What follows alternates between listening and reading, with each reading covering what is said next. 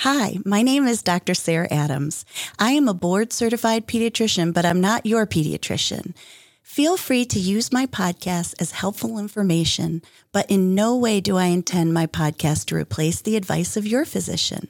Your physician knows you and is in the best position to provide medical advice.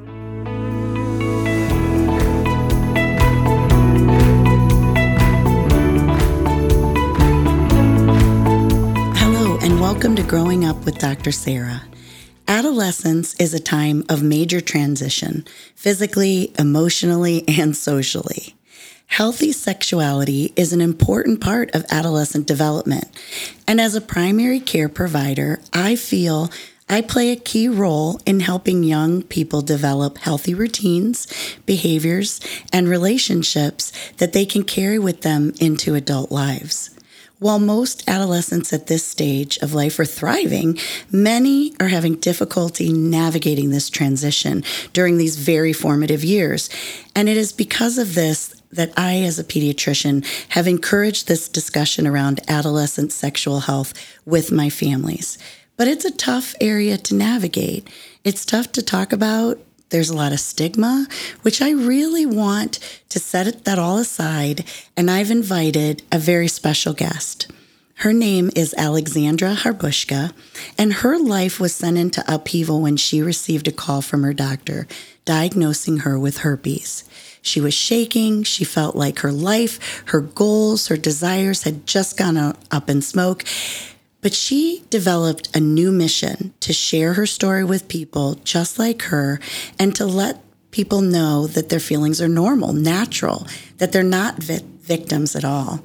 And with this mission in mind, she founded Life with Herpes, which is an online community consisting of a podcast, a website, a YouTube channel, and wellness products to support the skin condition, as well as an online community that provides support, all dedicated to shattering the stigma of living with herpes. So, thank you so much, Alexandra, for joining me today. You're welcome. I'm so excited, Dr. Sarah. This is it's it's going to be great. And I like what you said in the beginning that navigating that transition period from your innocence from childhood to that tricky tweener teen where you think like, well, mom, you don't know. Right. You're like, I do know. And then going on to adulthood. So it, it is a tricky time. And I think that a lot of families really don't know how to start the conversation. And we know that some of this is taught in school, right? Mm-hmm. But at the same time, I know as a mom, I kind of felt like when the boys got to the age where I knew they were going to be discussing these topics in school, I wanted to kind of get there first and talk a little right. bit about it before they went in so that they weren't sitting there completely blindsided like what in the world are we talking about mm-hmm. right totally and especially for females you know we have changes that are you know we get our period and so that conversation typically comes first. Like as moms of daughters that's you have to have that conversation you know like that's really you, you got to have that one. But um and that's a nice segue into the rest but yeah i understand. I mean i'm i'm a mom my my son's 3 so i have a long ways to go. But um I try I try to expose them to th- for example like not expose them weirdly but like yeah. if I'm on my period and he happens to see, I, I don't go, oh, you know, yep. So mom, mommy's having this thing called this. And he's like, oh, I'll get you a band aid. Aw. yeah. that it's natural and it's not like something natural. taboo, you know? Uh huh. And I explained all mommies have this and, you know, so but but back to the sexual health and being diagnosed with herpes and just navigating that really tricky time because you, like you mentioned it is taboo. We can throw religion in there.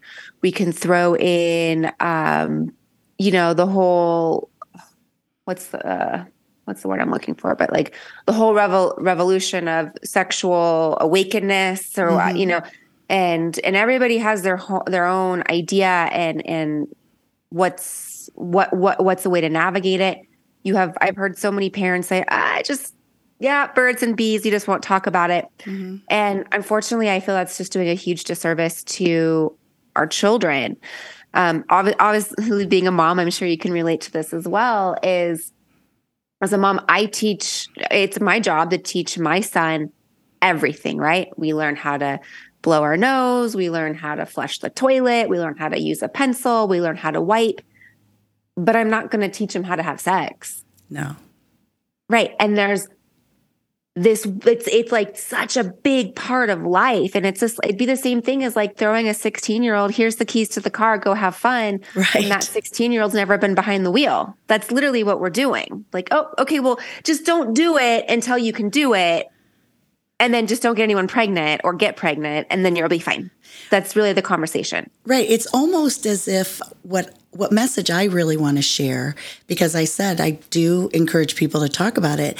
I'm not saying because we're talking about it, we're giving kids permission or, right. you know, saying, oh, you should go do this. You know, we're talking about it because they are going to start to notice their body changing. They are going to see a guy or a girl and get those little butterflies in their stomach. Mm-hmm. And if we're not helping them navigate those feelings, which are completely normal, then they're either going to look at sex as something that is not is is kind of like good food and bad food. You know, it's like right. as something bad, or they're going to really not understand that there's responsibilities and risks and emotionally, physically. Like I tell kids all the time in my practice, I say, I'm not your parent, but I'm sharing this information with you because I know maybe not today, maybe not tomorrow, but at some point you might start to have notice some feelings. And I want you to know it's normal to feel that way and mm-hmm. helping them navigate how to respond to those feelings too. Exactly. And not just suppress them or feel like, oh, because I feel this way, then that means that I need to jump on the, you know, go for it. No, no, no, no. It just means that these are some natural things and you may or may not know what's going on. And, and, um, so what's interesting for me is I actually taught sex ed in high school. Really? So it was a really yeah, it was it was a really great. So my, my school was small and they required the kids to join, you know, some sort of community service group. And so one of the groups that was offered was Planned Parenthood picked just our our high school and they educated us and they taught us and they did testing so that we could pass everything and then we went out and did sex education to other high schools in the county. And so it was really great in the sense that you were being peer educated by another 16 year old or 17 year old or 18 year old or however old you were um, at the time and you're being peer educated by someone that was educated on on this through planned parenthood. And so i knew everything there was to know about anatomy physiology the hormones when you can get pregnant when you can't get pregnant um, uh, STDs, STIs, birth controls. I knew all of that. So I can't use the excuse that, well, I was never taught and I didn't know. And that just goes to show that even though I knew how herpes was transmitted, I knew how common it was, I still didn't believe it would ever, ever, ever happen to me because I was so deeply rooted in the, in the belief that, well, you know who gets it or the, just so stigma. Oh, well i know i know who's gonna like it's not it's not me. Right. or well i don't i don't participate in those types of behaviors. So therefore it's not going to be me. I've only been intimate with boyfriends. So I'm, there's no way i would get it. And that was the belief as silly as it sounds to me now that was the belief that i had. And so again it, you know you and and and talking on this podcast and and all of us talking it, it's the story of oh it's not going to happen to me. It it can. Mm-hmm. and it is important to educate yourself on it and educate your children on it because just statistically our children are going to come in contact with it um, or an sti period the end. Like yes. they're just going to come in contact with them. It, it, it's not right wrong good bad. And i even tell my patients, you know, we talk about abstinence too. Mm-hmm. And that's okay too. We're, and I talk about you know, That's a beautiful safe thing. sex, right? I mean, I go both, I, I talk about both, but I say, you know, when I talk about abstinence, I think the reality of it, and again, we could, we could go from any aspects of, of life. And of course, I, you know, abstinence is a great thing, not just physically, but emotionally too. But at the same time, there is that reality that the chance that you're going to be get into a relationship let's say you wait until that that person is the one. Mm-hmm. In a perfect scenario that other person would also be the only one. Mm-hmm. And i think that we can't be blind to the fact that that's probably going to be very hard to find. Exactly. and so I talk about you could also contract something from your own partner or spouse or whatever you know you want Yeah. to, to call them, right? And Absolutely. and there I, I know. and we have to be in that reality that it's just it you know that's what they're going to face most likely. all all of us throughout our our sexual life and and like you said yeah we have this idea of well i'm a virgin or my partner's a virgin great that's great. But as you go through life that's not going to be the case. Um, to fast forward i speak to a lot of women that are well men and women that are in their late 40s 50s 60s and 70s that have gone through a divorce or a loss of a spouse. And so in their mind when they get back out into the dating field they've gone through the whole pregnancy thing. Like that's not an issue. And they were and their mindset was will you use protection to prevent pregnancy now they're they're past that and and so the whole idea of STD conversations is something that they're not aware it's a conversation that needs to happen and so I see a lot of people in their 40s 50s 60s getting herpes well when we have the thought of well that's something you get when you're young you get Right. that college you get that your 20s that's absolutely not true. You know, um, there's a statistic saying that uh, by the time you're 50, 90% of the people have been exposed to it.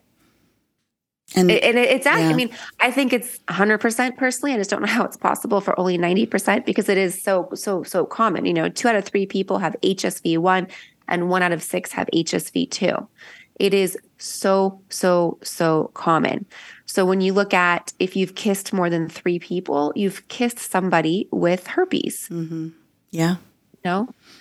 Um, even if you haven't slept with six people, if you have a partner that has slept with, you know, you, you just kind of start doing the math and it becomes like that spider web chart of it's impossible to just not come across it. And I would say, like, several of the others, you know, HPV is another one. And they're skin to skin, is what it is. Yes. So there's even if like I even I ask the question and and it's it's hard for me sometimes with these kids because I know they're uncomfortable. I'm less I'm I'm more comfortable asking the questions, but they're a little uncomfortable, you know. Um, but I'll say, you know, have you had sex of any kind?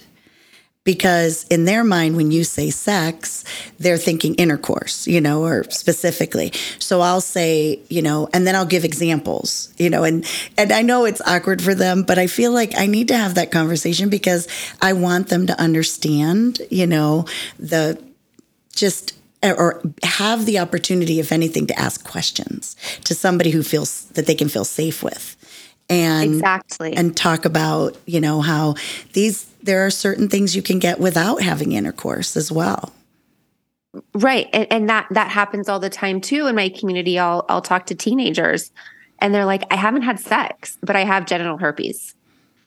Because they had a partner that went down on them and had it and either didn't or either knew or didn't know. And if they knew, they didn't think it could be transmitted that way. Mm-hmm. And it's it's just so innocent. And you just don't you just don't know. right and it really comes back down to education which i feel like we're people talk about it a lot more than maybe when i was going through high school etc mm-hmm. but this was something and I, I love i god rest my mom but we did not talk about this at home. I mean, you mm-hmm. there you, we just didn't. And mm-hmm. so there's and that's not unusual. You know, I think that's very Right. common. Um but we give these kids who are really going their brain is still developing and you know they're hearing from this person or that person and you know and now there's so much information places they can get information so it's um it's it's hard i think what i hear you saying is yes we're taught in school or they can be taught in school this this this this but we're not taught that this can happen to you that even if you don't have intercourse, this can happen to you. Or, you know, you can wait till you're married, it can still happen to you. Can still happen. Or if right. it's a, a new chapter in your life as you as an adult, an older adult, it can still happen to you. Right. Exactly. Exactly. It's it's and it's one of those things you could have picked this up in your early 20s in college and all of a sudden it pops up at 40 and you're like where did this come from Yes, you're right. absolutely right. And and that could be awkward too, don't you think if you're with someone and they're thinking, "Wait a minute." I had a conversation yesterday with somebody that just had this situation and he's like, "I don't know where this came from." And like I've been married we my, my wife and I have been married for 15 years. Where did this come from? Yeah. You know, and I said before you met your wife, you know, I, I where it came from. So it, it is, it is difficult for spouses and I love that. So you created, when you found out, when you received this information, and you decided that you were going to make this a mission to not only help yourself realize, you know, navigate through this, but also others. Tell me if if you're open to it, just how yeah. how you got to that point, and then how you've been able to help others so far. Sure, absolutely. So, when I was diagnosed with genital herpes, I was 28 and I was dating somebody. Um, we waited a really long time to be intimate.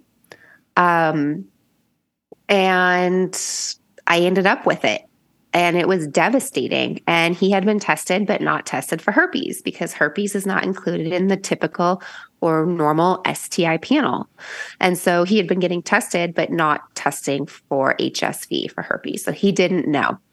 Um, and then boom, here I have it. I'm devastated. You know, uh, do now the thought process do I have to marry him? If I don't marry him, am I gonna never you know, find anybody, you know, all, all those things that go through your of mind. Um, am I damaged? Am I used goods? All, all, all that, all that like almost conditioning that you hear or, um, you hear when you've made a mistake. It's like, oh, well now like a leper now, uh, you're can't, you can't, your life has now changed because you made this choice. And, and I stuck, stood there. I stood, st- I stayed in that spot for two years. I call it my Eeyore phase. I had a rain cloud like Eeyore and Winnie the Pooh. I had a rain cloud over my head. I was, I didn't have color, you know, like mm. I, you could just look at, you can look back at pictures and you're just, there's no twinkle in an eye, you know, yeah. that, yeah, you're just not, you're just not present. And I was there for two years and I was turning 30 and I thought, okay, I, I, this is not who I am. I'm wasting my life. I'm wasting my time with him. I need to break up with him, but I couldn't just break up. But see, I didn't have that confidence. So I had to start working on myself and start um, educating myself about herpes more so than what I had known through being a high school student. Um, and working on anger and forgiveness and you know why do i feel like i'm attracting this type of guy when i want this type of guy and so just really working on myself and so at 30 i made that my deadline to make all those changes. Mm-hmm. And I did. And I, I checked them off and I, I did them.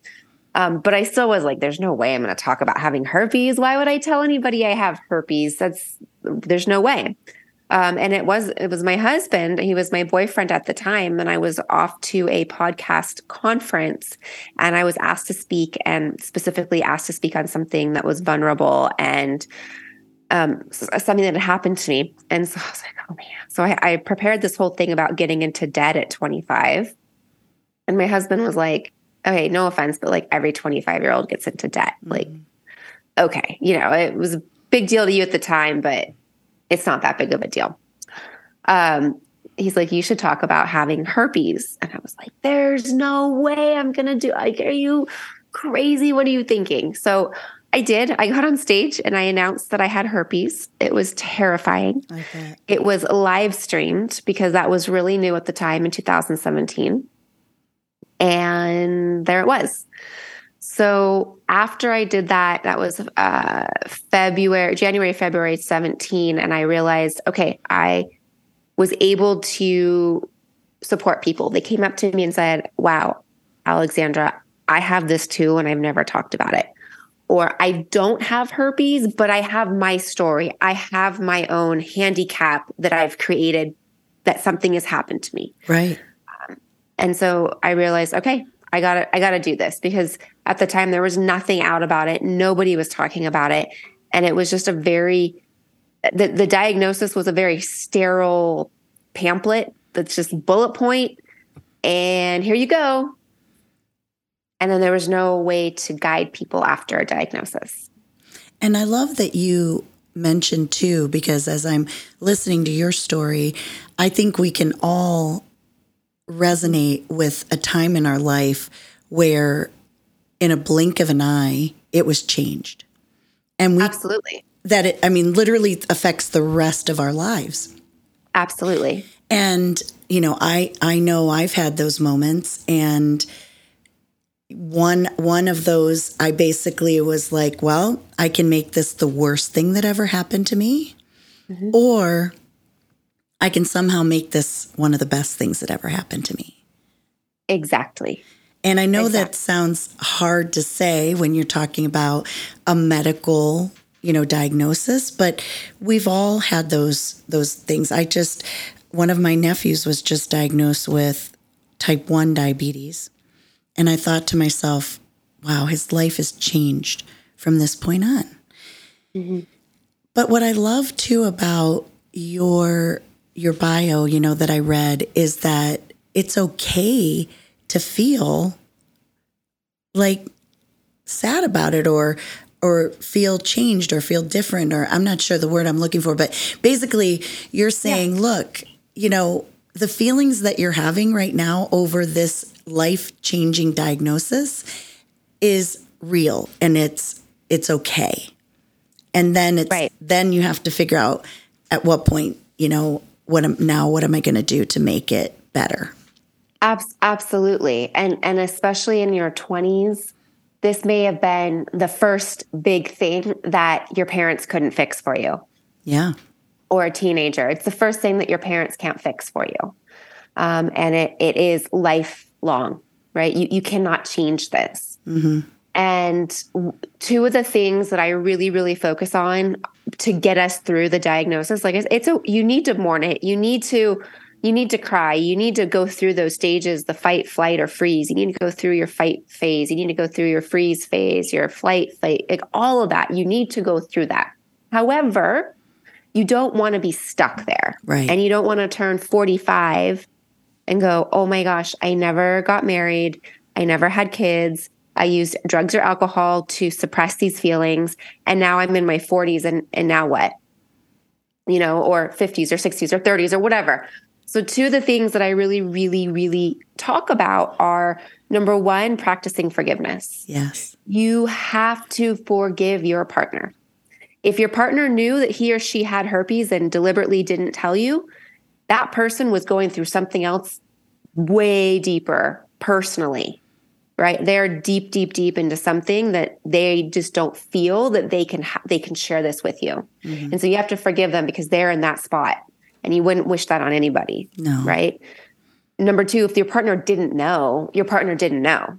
Like you they didn't know right? Right. Um so you have to forgive that. Then you have to forgive yourself because then we get so angry. Well i shouldn't have gone to the bar that night or i knew better to use a condom or i was naive or I drank too much or whatever. And you have to forgive yourself. That was a choice you made in that moment that was a good idea at the time. You made it based on the bet you you didn't you don't purposely go out and make bad bad choices. Like right. it was a choice at the time that you thought was a good idea. So um and you did it based on what you knew. Right.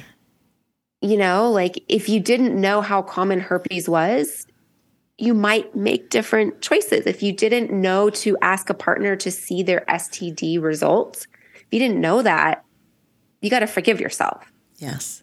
So forgiveness. Then the second one is take responsibility. Because otherwise, if we just point the finger, we we become a victim to it. Mm-hmm. So you're 50% responsible for acting for for making those choices, right? Same with your partner. Take took two of you. You don't yes. like accidentally have sex. Right. Yeah, you it's know? a two-way street. Right. Um, and of course, if this, I mean, and, and if there was any sort of sexual assault, that's that's that's a, a whole different story, right? That's a whole different story. You know, you can accidentally kiss someone, but you don't accidentally like have sex. Mm-hmm. That doesn't. There's there's there was a lead up, um, and so so so take responsibility. You can look go back and say, wow, I you know I I realized that wow, maybe I was drinking too much and maybe I do drink too much. And that's why I wasn't able to make that those responsible decisions. And that's something I'm aware of. Okay, wow, this helped me become a being diagnosed with herpes has now helped me figure that out. Or whatever the situation is. Right. And and these and so again, I go back to forgiveness, responsibility, forgiveness, responsibility, and it just loops around. Do you find yourself when you work with others, which I love that you you do that in so many different platforms that people are really so grateful for just being brave enough to share your story. Mm-hmm. Absolutely. Absolutely. And and because when I was diagnosed in 2011, social media wasn't what it was today. Um, and there was nothing out there. It was the CDC, it was Planned Parenthood, and WebMD. And when I read the statistics on WebMD, I don't know if it was WebMD, Planned Parenthood, whatever it was, it was like people with herpes are in promiscuous sexual behavior, have multiple partners, do not have a high school d- diploma or less, and are of these uh, are of a certain socioeconomic status and are of these races and I didn't fit into I didn't fit into that category. And I was like, whoa. Mm-hmm. It it was like, whoa, okay. You know, and and that's not the case. That's right. And you don't want to then label yourself right in, inappropriately or, you know, un, unfairly, I guess is a better way right. to say it. Would you mind asking how did you navigate then having to share that with future partners? So that's a great question. So I was turning 30 and I no longer wanted to be with the guy that I got herpes from. And so I made the decision to go out on dates with anybody that asked me. And I either I would ask or go out on dates. And I want to clarify that dating doesn't mean sleeping. Mm-hmm. Just because you're dating someone doesn't mean you're sleeping with someone. So I dated lots of men. I went out for yoga. I went on ice cream dates. I went to the beach. I went for coffee. I went for breakfast, dinners, whatever. And so, you know, you you go on one date, two dates, and you know, you know, if we're like, ah, I don't want to see this person again, or yeah, I want this is let's see where this goes, right? Right. So, um, if it was somebody that I was interested in, then I would I would eh, make sure that like okay this is where really where I'm, I'm, interested. And I would have the conversation. And at the I think the first time I disclosed I cried to, to whoever it was. Um but but eventually you get to the point of this is who I am. And if you're not going to accept me for for this then then that's okay. You can go find someone else. We're not right for each other for each other. And, and, and being married and and you know i'm sure you can agree like there's way bigger fish to fry in a marriage oh yeah. than a silly blister that pops up every now and then. And if a relationship is based on that or if that's the biggest thing in your relationship but then then there's probably somebody else out there for you right? That it's not going to be an issue. Um and i'm not saying if you do have a, someone that has has an issue with it it's not you're not able to work through it but i'm just saying someone who's married, there's way bigger fish to fry in a relationship. Well, and I, I, I love that basically you you kind of knew, okay, mm-hmm. this is somebody that I want to spend more time with. So I'm going as as difficult as it was, I'm going to share it with them. And what I mm-hmm. hear you saying is if this I'm not the right person for you and vice versa. If this is something we we can't get over and and that's okay too. That's okay. Yeah. And getting to that point where you have the self-confidence to say this wasn't right. You know, um there's many reasons why people aren't right for each other. And with herpes, it tees it up for them. Mm-hmm. I, I can't tell you when I was, you know, how many not not like thousands of times, but like times when you're you're dating someone and they'll they'll like bring up something like, oh, we should, you know, be exclusive or, oh, let's move in together or, uh, you know, all those things. And if they teed it up for a reason for me to break up with them that wasn't, hey, I'm not into you, I took it. You know, so if it was, hey, I'm I'm moving across the country for a job, would you like to move with me?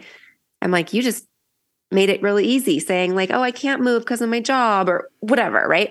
So if someone's not into you and you give them herpes, as an option, they're going to take that and run and say, "Oh, you know, it was really the herpes."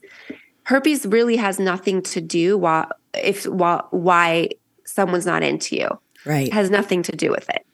Absolutely. It's just that person's not into you. Right. And I and I'm so glad that you gave that example because it, it even if even if that is the reason for whatever, you know, I'm just using this if that's the reason, it doesn't mean that was really the reason. It was just right. like you said, it just was the thing that just finally said, okay, this is but it there's so much more to a relationship before you get married or even after, you know, that uh right. That is um that you have to think about. And right. I just I can't thank you enough. I mean, I know that like I said, everybody I think listening can think and are thinking about a time where something happened to them that was life changing, mm-hmm. whether it was something emotional, physical.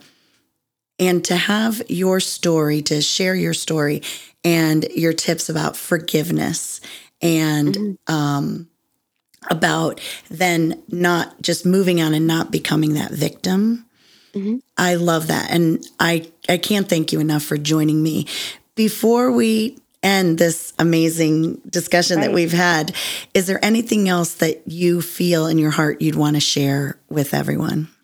Yeah, b- back to the rejection, because this can transfer over into really any aspect, but specifically with herpes, you're rejected for three reasons. One, the person is just not mature when it comes to sexual like talking things like taboo or sexual or like it's silly or like like for example if you're a female and you get your period and the guy you're dating is like ew gross i don't want to see that that's an example of someone not being emotionally mature. Like come on we're not 12 yeah. you know so that's a perfect example. Or like can't can't have the, the sex talk or like it's just weird for them. Mm-hmm. That's a perfect example of someone that's just not emotionally mature. And you can be any age for that.